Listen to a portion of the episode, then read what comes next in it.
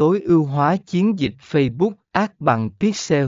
Bước đầu tiên để thành công, phần 40 theo dõi các sự kiện Pixel, sử dụng các sự kiện Pixel để đo lường chuyển đổi và hành vi của khách hàng.